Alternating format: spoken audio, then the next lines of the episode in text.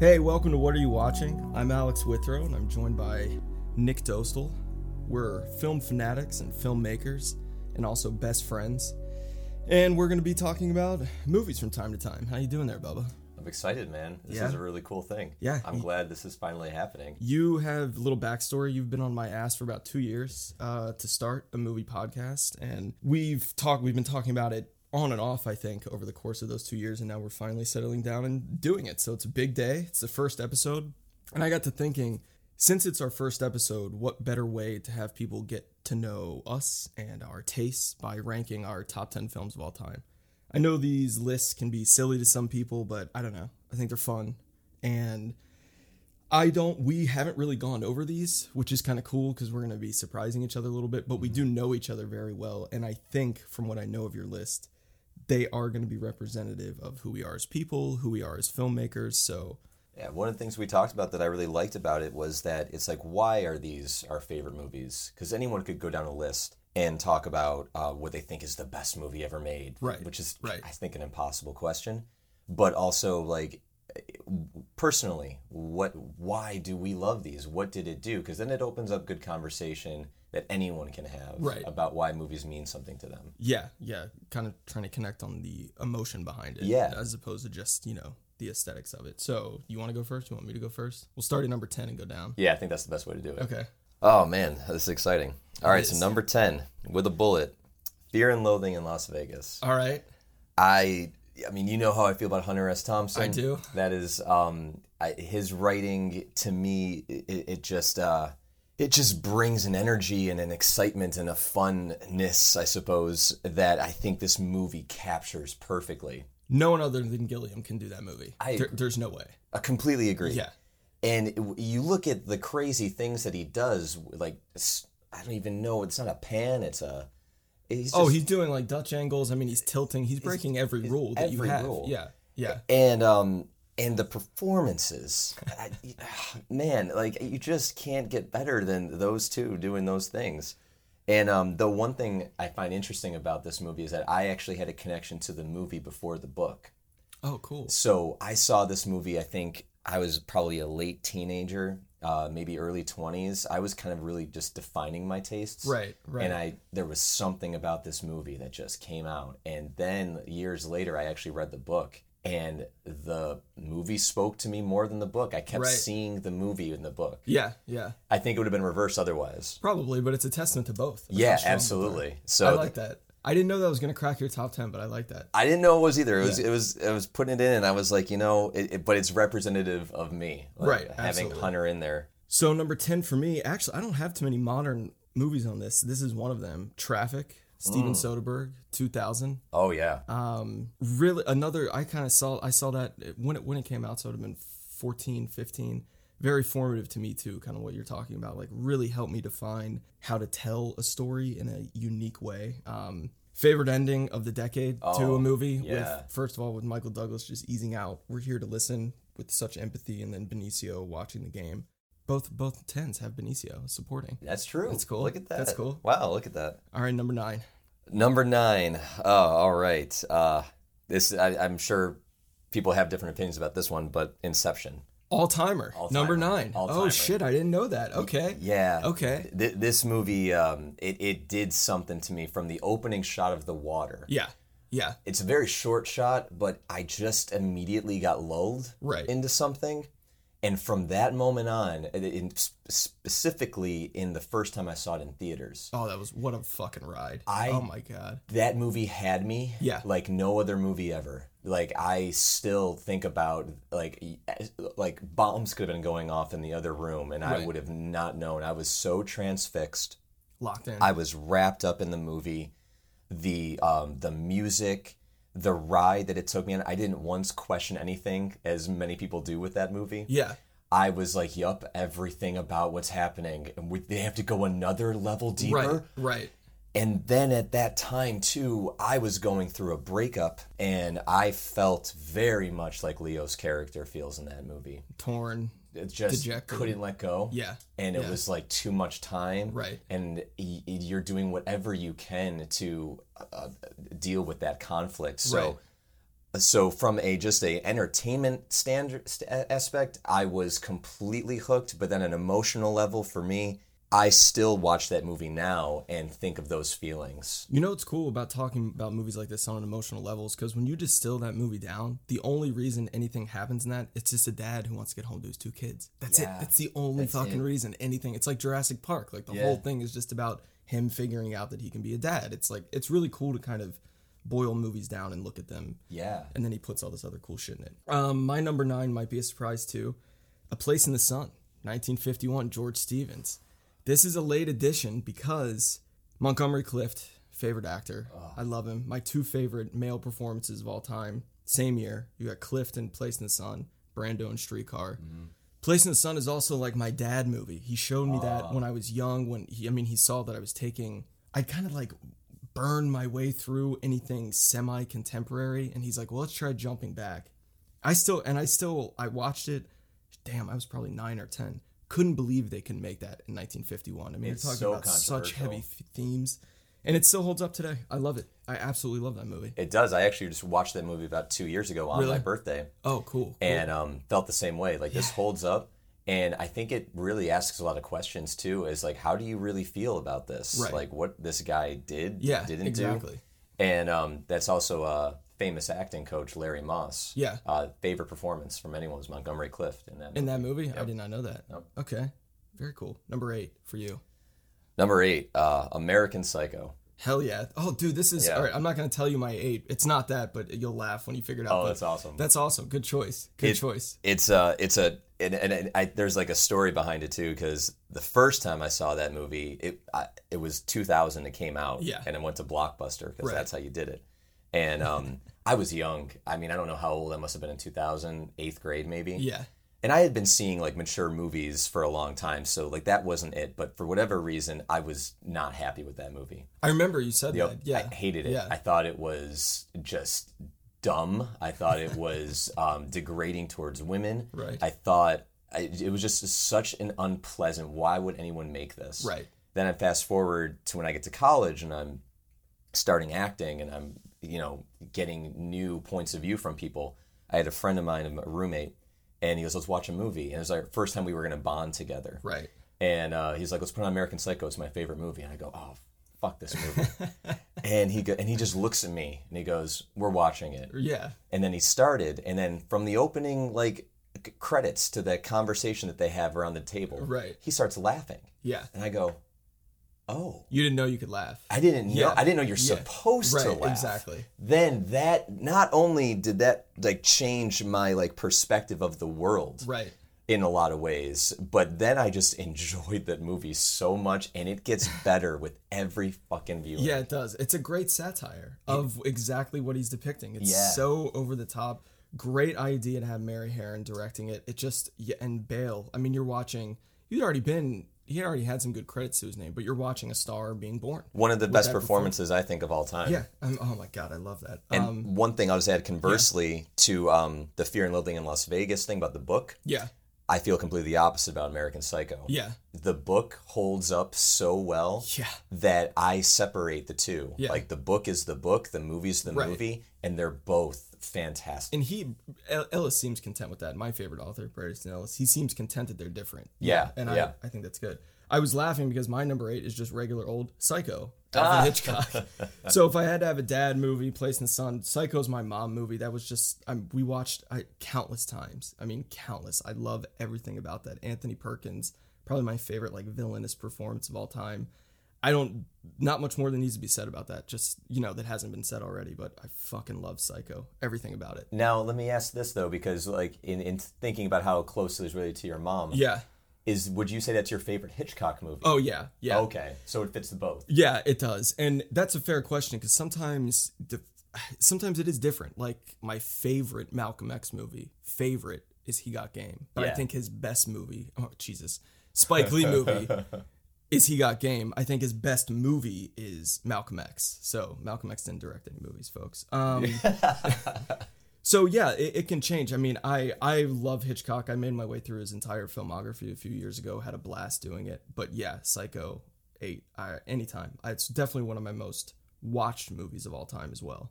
All right, seven for you. Oh man, this is when I know that we have the same. Oh boy. The Deer Hunter. Yes, we do. Well, maybe. So that's seven for you. Well, I'll just jump ahead. That's six for me. Oh, so we're only off by one. Yeah. Well, you go first. Oh man, what a film. Yeah, this movie. Uh, this movie. It's it. it, it uh, I don't think there was a a movie that I had ever seen that um, made me fear the human uh, brutality, like the nature of how weird, depraved, sadistic, and violent humans can be. Yeah. Uh, that that roulette scene. Oh yeah. You watch that from start to finish. That whole entire part is, I don't know how they filmed that. You're in there with them. Well, apparently they had live rounds in the fucking gun. They like checked it every time to make sure that wasn't going to be the one that pulled. But apparently Cimino put live rounds in it. That's always been. I don't know if that's true. That's But you can feel that you tension. Can feel that Yeah. tension. And uh, a- another thing about that scene that doesn't get talked about a lot when De Niro's trying to get them up. He's like, "We got to get more bullets Yeah. in the gun." He's trying to get them up. There's a brief scene when he starts crying. Yeah. and he's like, "We got to," and he's Yep. being the strong one, but he just breaks down. And that that movie shows that we all have our breaking points, and like Yeah. you can either be what is it, Steve in the in the well with Mm-hmm. the rats, or you can be Walken who can barely keep his head up, and then or you can be De Niro and try to fight back. I don't know. and you can understand all of them and i think you kind Yeah. of feel like even though like you know god forbid you're ever in a situation like Right. that um who y- you can honestly be like what would i do Right, who would i be here and then also just i want to talk about the um, opening Yeah. of that movie the length of the um, day-to-day Yeah, like you know there's this whole entire theory in terms of writing where you know what's different about today Right. that that should start at a certain point and this movie defies that and i think the a most wonderful way because you're setting up this community this town these characters this is who they are these blue collar people and this wedding is the last time we they will ever see happiness like this again yeah. It's the last time everyone's innocent. it's yeah. Yeah. And and and like you're and I'm wondering the first time I saw it, I was like, this is just going on for way too long. But I'm I like being here. I feel like I'm with them. Yeah. And then you realize, oh, because it's it's never coming back. Right, exactly. It also makes you care about them a lot more. You Sure understand does. them. So my yeah, my comments on the Deer Hunter would be most disturbing movie I've ever seen. Still Mm-hmm. to this day, I saw that again when I was like around when I was ten. So maybe it might sound a little like a little too young, and I didn't like it because it just disturbed me so much, and then it wouldn't leave my head for years. So I watched it again, and now it's in there forever, and I absolutely love it.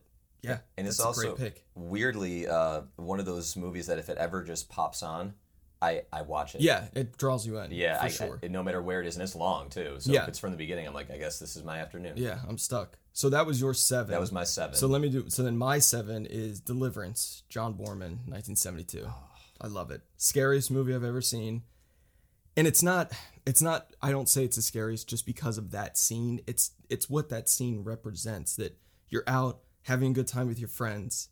It's like one of the last. Talk about innocence lost. I mm-hmm. mean, everything's just fine. Nothing's going wrong. And then in an instant, just because you pulled your canoe over in the wrong place, your entire world changes. All of them. One of you is going to end up dead, the other's barely hanging on, and the other two are just going to be tortured for the rest of their lives. And it's like, oh god, it's it just what that movie. And I I actually rewatched it recently, and it just still the ride of it still works. It still totally works. I oh I love it, but terrifying. It's terrifying And you're right though. The decision to pull over the canoe wasn't a bad decision. No, not at all. They get lost for they get separated from the other group.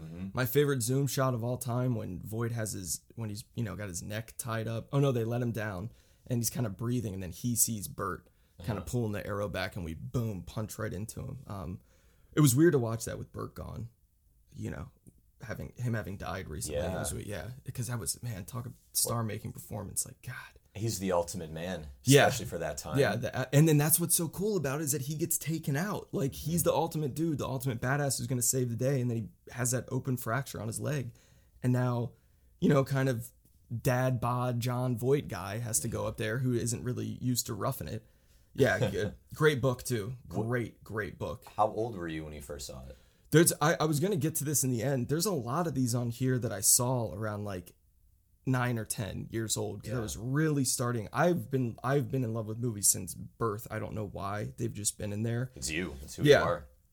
And that's when I started really challenging myself. So I don't want to get ahead of myself, but there are a few on this list, and that's one of them that I saw at a very young age and was disturbed by, but went, this is how I get that this is like I'm watching pure cinema right now, as opposed to Power Rangers, which I watched too, but you know, there was a difference. Um, okay, so then six for you. Six. Uh, th- this was one that was tough to not put in my top five. Closer. Oh yeah, yeah. I knew that was going to be on your top ten. I forgot. Yeah, I mean, one of I just script writing, just performances. Oh, great. Everything. It, it, it even now talking about it, it takes my breath away. That, Yeah. that I've seen that movie so many times, um, and I saw it at, at, at uh, really when I was just starting in college because the play came out in. Um, it was a, it's a it was a fairly contemporary play, like Yeah. the late '90s, I think. Um, Because Patrick Clive. Owen played Jude Law's part in the play, right? Yeah. That's Yep. interesting. Yeah. and um and Mike Nichols, who I think is the best director at taking theater Mm-hmm. and um, translating them into film adaptations. Yeah. It's I'd such agree. a tricky thing to do, Very. And he his record is almost flawless. That movie never feels blocked or staged, No. and it, there's such long scenes, but it just it just it works. it just Yeah. works. That's a really good point. He really he could be the best like theater to film Yeah. adapter. Yeah. Oh man. and and I remember um, there was a maturity about that movie in terms of um, relationships because I you know being late teens early 20s you haven't really experienced this Right. yet Right. but I was like man a-comin'. it, I, it's coming and I'm like I understand this I don't know how but I just I I, I get this That is a perfect way to describe it. I I think I had the exact same reaction to it. Mm-hmm. Like, yeah, love isn't gonna be all fairy tales and butterflies. It's gonna be tough. all right so number five uh, Clockwork Orange Hell yeah. Hell yeah. Great choice. And- this uh, I'm not yeah. going to spoil it, but man, that's another similarity we have that we'll get to. Yeah, great choice. Great It- choice. and it's- Why is that your favorite Kubrick? so it's my favorite Kubrick um, because this movie changed everything for me. Okay. When I Game first saw it, Yeah. I there was like life before Clockwork Orange and Right. then life after. I had never been challenged by a movie quite Yeah. like that. Um, I mean, just I mean, you talk about the production design, like taking that book and trying to make a, a Right. movie of that with the language, the world, the weird, like all of. I mean, that movie is just like a, a visual, um, like mind fuck. Oh yeah. Yeah. And then you get into the um, the headspace Right. of this guy who is just the most terrifying and like I've never hated a character so much to the point where I almost turned off the movie. right. Yeah. And then he goes through what he goes through, and then to come on the other side, and now I am sympathizing Right. Exactly. deeply, and Right. then for all this to be happening, it was so confusing. Yeah, it's such a challenging movie in that way. And Yeah. it- when I was left with the movie ending, uh, especially with that ending, That's one of my favorite endings of any movie ever. and it's just a complete mind fuck. But I will say, as much as that is my favorite Kubrick movie, it's not my favorite uh, rewatchable Kubrick movie. What would be your one on that? They all I've probably seen Eyes Wide Shut the most. Yeah, you've honestly. seen that. I love Eyes it Wide Shut. It does get better with each viewing. Yeah. Um, sh- The Shining gets Yeah. better. Full Metal Yeah. Jacket also gets better They with all each one. fucking hold up. They- like they just 2001. do. 2001 holds up. They all hold up. Um, And, this, and Clockwork Orange does. It still holds Oh, yeah, up. yeah, But for, sure. some reason, I, I kind of feel like with Kubrick, who is my favorite director Yeah. in terms of rewatchability, um, that one, I I get more out of the other ones. Right. Maybe because I got so much out of this the that. first time that was like, oh, okay. I, totally I've, I've squeezed all that there is out of here. yeah, yeah. So number five for me, definitely my most contemporary one on my list. Shame. Oh, Steve I McQueen, know. This is- 2011. This is, it. This, I mean, you, we're best friends, so you hear me talk about this all the time. But to know me is to know that I love this movie, and I've never stopped talking about it since I. I remember the fucking date I saw it. I remember where I was. Oh man, aesthetically, What was it? What was the date? it was um December eleventh, two thousand eleven, at the E Street Theater in Washington D.C. I love I remember very, very Love well. and um, aesthetically, this movie feels tailor made to my taste. Yeah. The, every shot composition, every editing cut, the performances, my favorite performance of that decade, Michael Fassbender. Um, and more than any other film, this influenced my own filmmaking. Absolutely. And it's, I mean, the patience of it, like, I could talk about it endlessly, and I have on my blog. I've talked about it a lot, but yeah, that that one is in my heart for sure. yeah. Yeah, I remember when we started with uh, uh, my short film, There I Go, Yeah. and we were talking about some of the lookbook yeah, things, and I had a jazz singer, right. and I put in like the lookbook of shame from Yeah. Carey Mulligan, Yeah, and you lost it. You yeah. were I was like, there we go. we're gonna be okay. and that's how I treat. So if you Nick wrote, directed, starred, produced in a movie, there I go. Um, in 2000, we filmed in 2015, came out in 16, and I shot and edited it. And there's a big kind of key sequence in a jazz club in your film, and we definitely use that as Yep. the template. Absolutely. I mean, I changed the lighting a little bit. I Carey Mulligan's very warm, and I made Mm-hmm. I made our our scene blue, but yeah, it, it was a c- complete influence on it, almost like a rip. But yeah, so that's that's I love watching There I Go to see the influence Yeah. of it. It's funny. and people think that too. Like, Yeah, they'll see it I've gotten that like, a few "I got some times." shame feelings from hell that. I'm yeah. like, good. Fucking a. Um, five for you. Uh, well, now I'm on four. Okay, okay, yeah. Sorry, duh, duh. So four, uh, Terminator Two, Judgment Day. Hell yeah, man. And you know, it's like that, that's got to be in my top five, certainly action movies of all time. Yeah. But I think I saw that when it came out, young. But why? What does that do for you? It uh so when I was similar to you, um my mom let me start watching movies that I probably well, I don't know, shouldn't have been watching at an age. Um but It's a she different time. different it's different time. now. Yeah. But she was always very clear. I was a mature kid, so Yeah. she was always like, you know, if this doesn't scare you and you don't start swearing, you don't start Right. like, you Don't know, replicating. yeah, Yeah. Yeah. understand that this is make believe. Right. But I was attracted to more adult stories. Me too. and um but in growing up it was just me and my mom so um having this idea in this movie of a mother separated from her son Yeah. and have and my mom was a strong and is a strong mom and so was um sarah connor's character Yeah. linda hamilton and um so i really felt that Right. and then i also grew up without a father Yeah. so seeing this man this like uh and and finding like this emotion of um this father figure in this and, and then not just to mention like that but the, the movie's story is awesome Yeah. It's a it's a badass It's- movie. It's, so good. it's everything about the movie is perfect Yeah. it's a perfect movie and so that movie still to this day i start from beginning to end i cry yeah. that thumbs up that, that Arnold gives yeah. at the end, and I and I still relate to it on all of those childhood feelings as I did then as I do now, and it holds up. You know, it's a really good indicator of how that movie resonates with you so deeply is because you said you grew up without a father figure and you were like watching this man. And that dude isn't even a fucking man in the even a movie he's a goddamn robot. Yep, so that's like exactly. what yeah yeah. That's it's, yeah that's what these movies can do to us. Um, Yeah. So when you mentioned Clockwork Orange, I started laughing. That's because my number four is 2001: A Space Odyssey by Stanley Kubrick, Oh. coming. and I was being a little cagey because that's this is definitely the one I've watched the most. Like Yeah, Eyes Wide Shut's a close second, but Craft, Steven Spielberg described Kubrick that way, said he was the best kind of craftsman of film. I agree. This is the best crafted movie I've ever seen. I think everything is perfect and fucking mesmerizing from first frame to end. Top five movie going experiences of all time, seeing this in the Arclight Cinerama Dome Oh, in yeah. Hollywood. Did you, did you ever get to do that? yes, I did. Jesus. I mean, that's when that was the I saw God, I must have been like 29 and I never realized like why there was three, two, three minutes of music over a black screen in the beginning of that. And it was for the overture, like when theaters used to have curtains and they would be playing that. It's like everyone take your seats. And they did that, so you got the full experience of it. That was yeah, I mean, I like I wept when I I'd seen it. I've seen this movie I don't know fifty times, and I saw that in the theater and just wept because I'm like, it's so beautiful. Yeah. I love this. Yeah, so 2001, all the way. It it it's so good. Yeah. it's um, and and and for 1969 was that the 68. yeah. Yeah.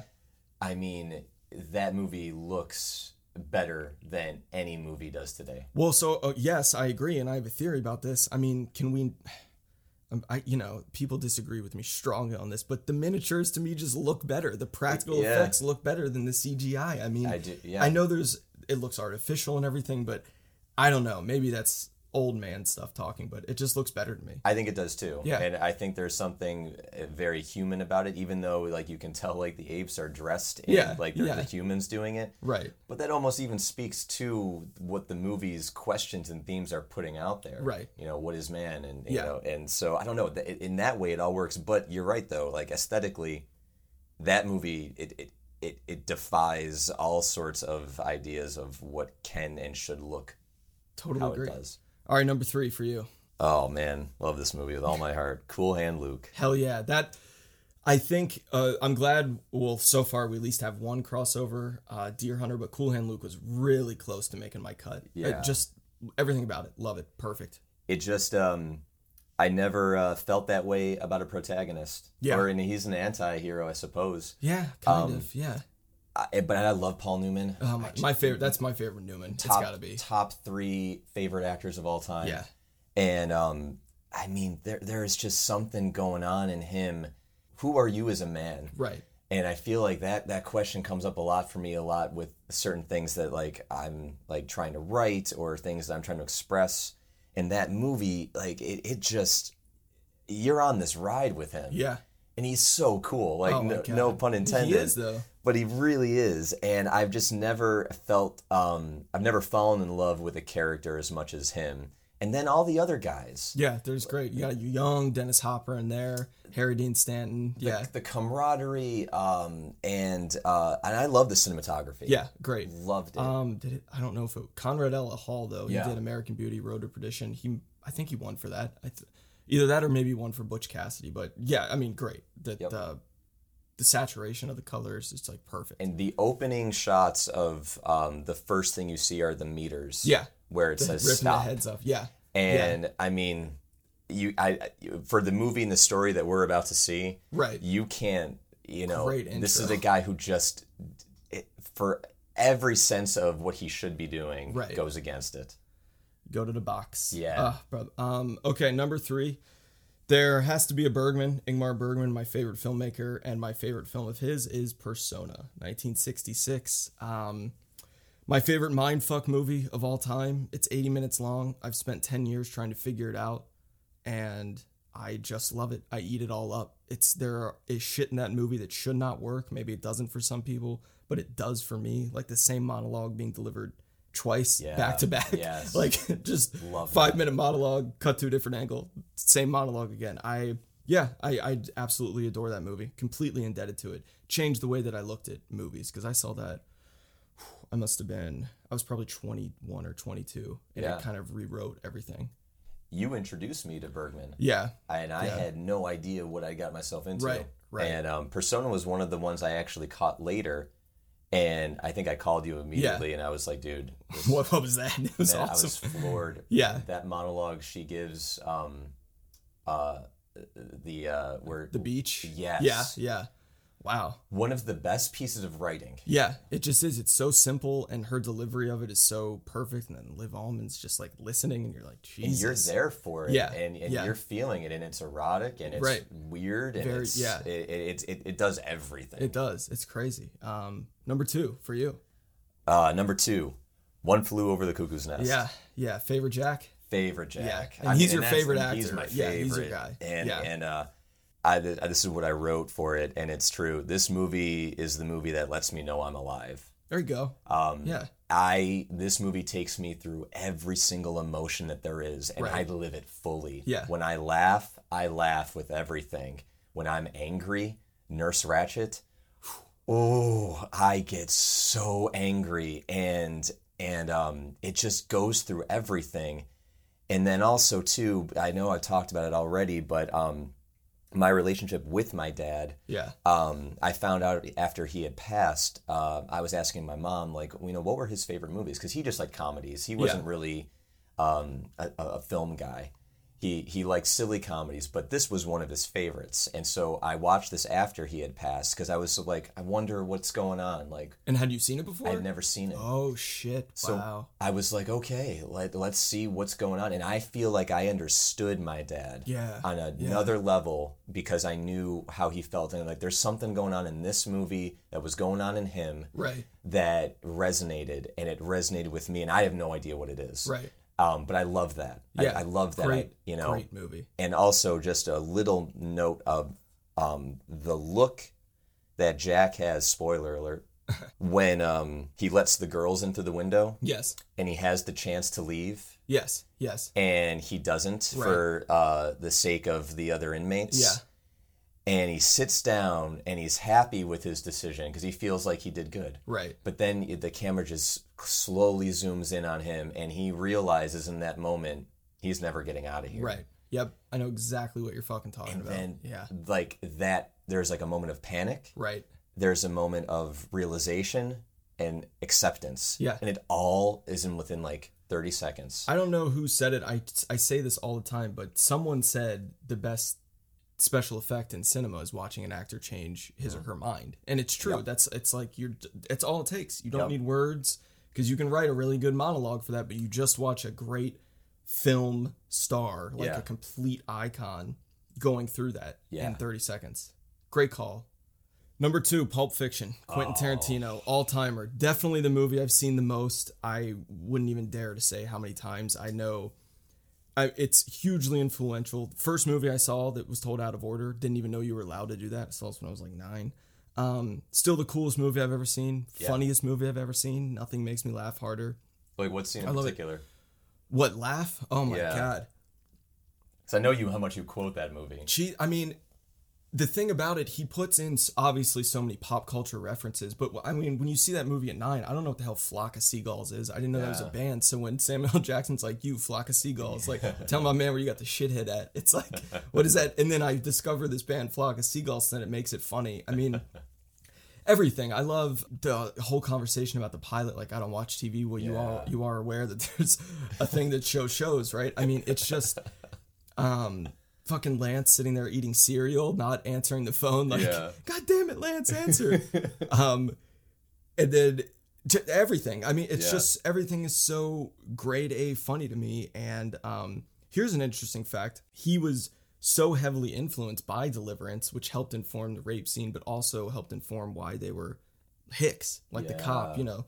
Zed, why he's a why he's a redneck, Oh, I kind of why he has a country that. accent. Yeah, because he was influenced by That was like- Deliverance. that that's doesn't really cool. Yeah, doesn't explain the gimp, but I mean, there's uh, because you pull on any thread of that movie, it's like tell me this gimp story. You know, to, I mean, go down any road. Like, t- how did Marcellus Wallace get to where he is? I mean, Yeah. go down any avenue, and it's just. But what he presents is, yeah, it's it's just it's an apex for me. I absolutely love that movie. And that's a great point because with all those characters, I think Quentin does that so well. Where Eddie character, it's like where did they come from? W- Yeah. Mm-hmm. Where do they go if they survive? And um, What the fuck was Vincent Vega's childhood like? Yeah. like I mean, seriously, like The how did that guy get to where he is? Yeah, and it- it's and, and they should never be answered. Right, What no, you'll do no, in your no. head is so much better than like. Oh, yeah. I don't know. Well, maybe Quentin could write something. Right. right. All right, drum roll. Number one. All right. Here we are. We've arrived. Number one. You know this. I do. Blow. Yep. Yep.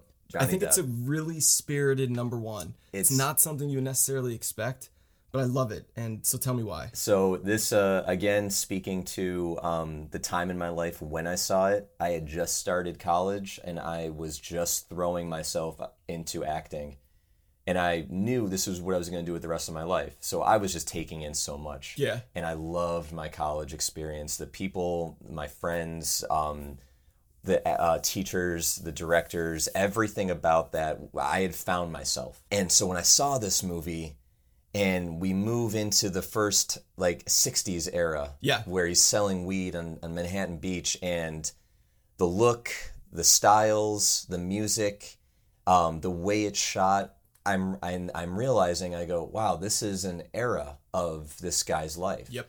and I'm in an era of my life. Mm-hmm. I could feel it. I can think to those those college days and think of the smells, think Right. of like the feelings, the colors, the people, and then it just like in that movie, it changes. Yeah. and people come and go, and certain people stay. You don't know who in your life, but like that's how it goes. And I and I started realizing, I go, this movie to me speaks to what life really is Interesting. and I love Johnny Depp in it. I think he's just so good. The Yeah. music, the um, the score of that movie, the guitar. One of my uh, and and at the end too with uh, Johnny Depp and the girl when he's like, "You're the only thing that ever meant anything to Yeah. me." Still gets me. Yeah, I, I I love a sequence toward the end of that that no one talks about, like when he's walking her to and from school, Yeah. and then you just see Penelope Cruz in like that awful '80s tracksuit, Oh. like smoking, and it's like this was all for nothing. Like you both are just totally fucking down and out, and can't even take care of this girl. You used to You're live in like this. 20,000 square foot house. You had all these cars Yeah. doing blow out of suitcases, like on your way to your wife's to give birth. Like, yeah. And now it's, it was just all for nothing. It's like, it's, what, what's, what was the point? Yeah. Yeah. And and that speaks to like you know uh, like that's that that type of life. Yeah. You know, Yeah. um, you decide to go do something like that, then probably it's not going to work out for you. Yeah. But that also like the heart of it is still there. You can still bypass all of that Yeah. and realize, Yeah. you know, there's a guy who just ultimately cares about being a dad, Right. and um, and he fucks it up. He fucks it all up. He does. A few other things I like about that movie that people don't talk about a lot. Liotta. Liotta. He's a fucking beast in it. Oh god, I love Liotta. I love the how he's aged so badly at the end and the shaking when he's listening to the recording. That's a devastating. Scene. um, Yeah, it, I mean, it really is just everything about it. Um, Ted to me, you know, sad, really sad that we lost him. I think watching that movie, I think it's unquestionably his best I- and most yeah. confident. But and I yeah, and I liked a lot of his movies. I like The Ref, but I love the Ref. yeah, yeah. But it's it was just sad because watching that, you're like, man, this guy could have fucking gone Yep. and like done really cool things. Um, great pick for number one. there's one also moment, acting moment that um, I, I I still every time I see it, it just gets me. It's it's when uh, at the end when um, they pull the last job, Yeah, and we as the audience have now re- been revealed that these guys are setting him up. when when he goes like he goes to the bathroom, bathroom, yeah. and the camera pans, and you're like, oh, find out, shit. and then he comes back and he's just so happy, Yeah. like relieved that it's finally over. One last job, Right. And then he's like, "Where's my fucking knife?" And he just looks, and he just realizes, and he just has this where he just goes, Oh. And what does he say? He's like, let's do it. "Yeah." Then Yeah. he's just like, "Let's do it." But that no that Yeah. comes out of him, it, it has everything. Gambled too much, It- man. it's just House wins. Oh, yeah, yeah, so good. brutal. All right, Yes, yes. number one. This will be no surprise to you, or if anyone's ever checked out my blog, Taxi Driver. Yeah. Martin Scorsese. It's got to be. Uh, my favorite kind. This has been my favorite movie for damn near two decades. My favorite kinds of movies, although I will give any film a shot, I don't care what it's about, are character studies. Walking around, you're following someone, Mm-hmm. Yeah. you don't have much context, you're stuck in their mind, you're a voyeur in their life. Taxi Driver is the best movie I've seen like that. Yeah. We kind of have hints as to why he is the way he is, the great Travis Bickle, but we don't we don't have full context and i mean anytime it's brought up in conversation anytime it comes on it's like i'm stuck i'm trapped i love it i love everything about it i, th- I think it speaks to where, where that city was at the time that i mean you watch that it's like a blueprint of scuzzy new york. It doesn't even look the same. Uh, not even it does it looks like a foreign country compared to the way that looks now. So number one And, and, all timer and so many of those things too are still um, relevant today. yeah. Yeah. You're right though. The aesthetic of New York City has changed, but the world we're living in, the um, the things that are going on, Travis Bickle could easily yeah be out there right now, right exactly thinking the same type of things: the loneliness, Right. the um, despair with the world around him.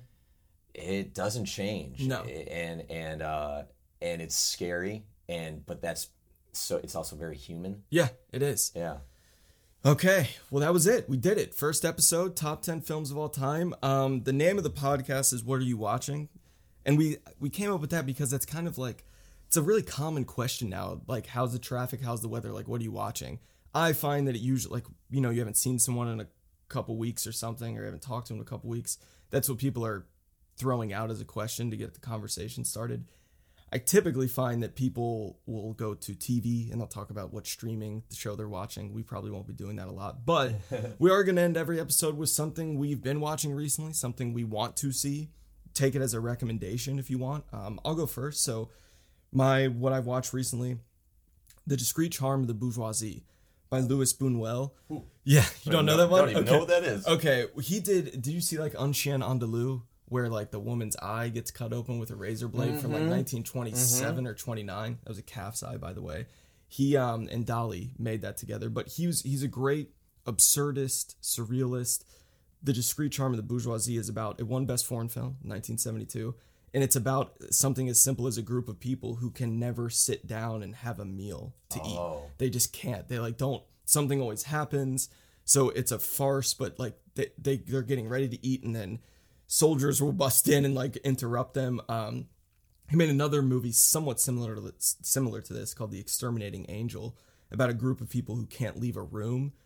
You may know this because bear with me here. In Midnight in Paris, Owen Wilson runs into a guy playing Luis Buñuel and he's like, "You should make a movie about a bunch of people who can't leave a room." And then Owen Wilson Oh just walks God, I away. know that scene, So yeah, yeah. so that's like what the Exterminating Angel. So Oh, that's so cool. yeah, I've I'm making a very conscious effort in 2020 to dig through the criterions a little more, get on the Criterion Collection app, as opposed to st- trying to stay away from some of the modern water cooler streaming shows, which are fun, but they don't resonate with me as long. So, yeah, if you're looking for something old and fun to put on, older, you know, it's a great one.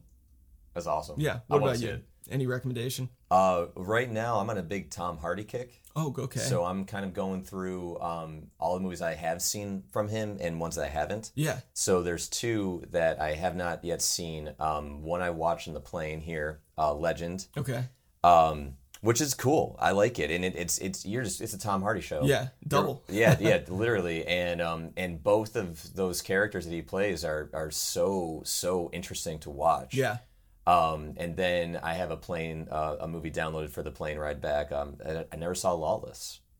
Lawless is good, and you like LaBeouf, so you'll I like got- that. yeah. And look, that's like the movie that like really started, I think, to fuck LaBeouf up. Like he went, he was drunk for a lot of it. Yeah, he I've was heard really the stories. Yeah, like he's, um, Gary Oldman's in it. yeah, Gary Yeah. Oldman. Yeah, that's good call. I'll be interested to hear what you think about that one. Yeah. Yeah. All right, well that's it. First episode in the books. We did it. Thank you for Thank you listening. for We'll- listening. We're gonna uh, keep rocking and rolling, making more episodes. All right, take care, everyone.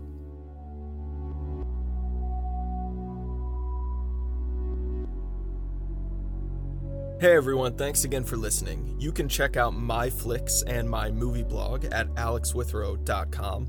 NicholasDostal.com is where you find all of Nick's film work. Nicolas Ali does the music for our show. I've made a few music videos with Nick. He's a great guy and we love his tunes. Big thank you to him. If you have any questions or comments, please email us at whatareyouvwatchingpodcast at gmail.com. Next episode, we're going to break down our favorite movies of the 2010 decade. Fun stuff. Stay tuned.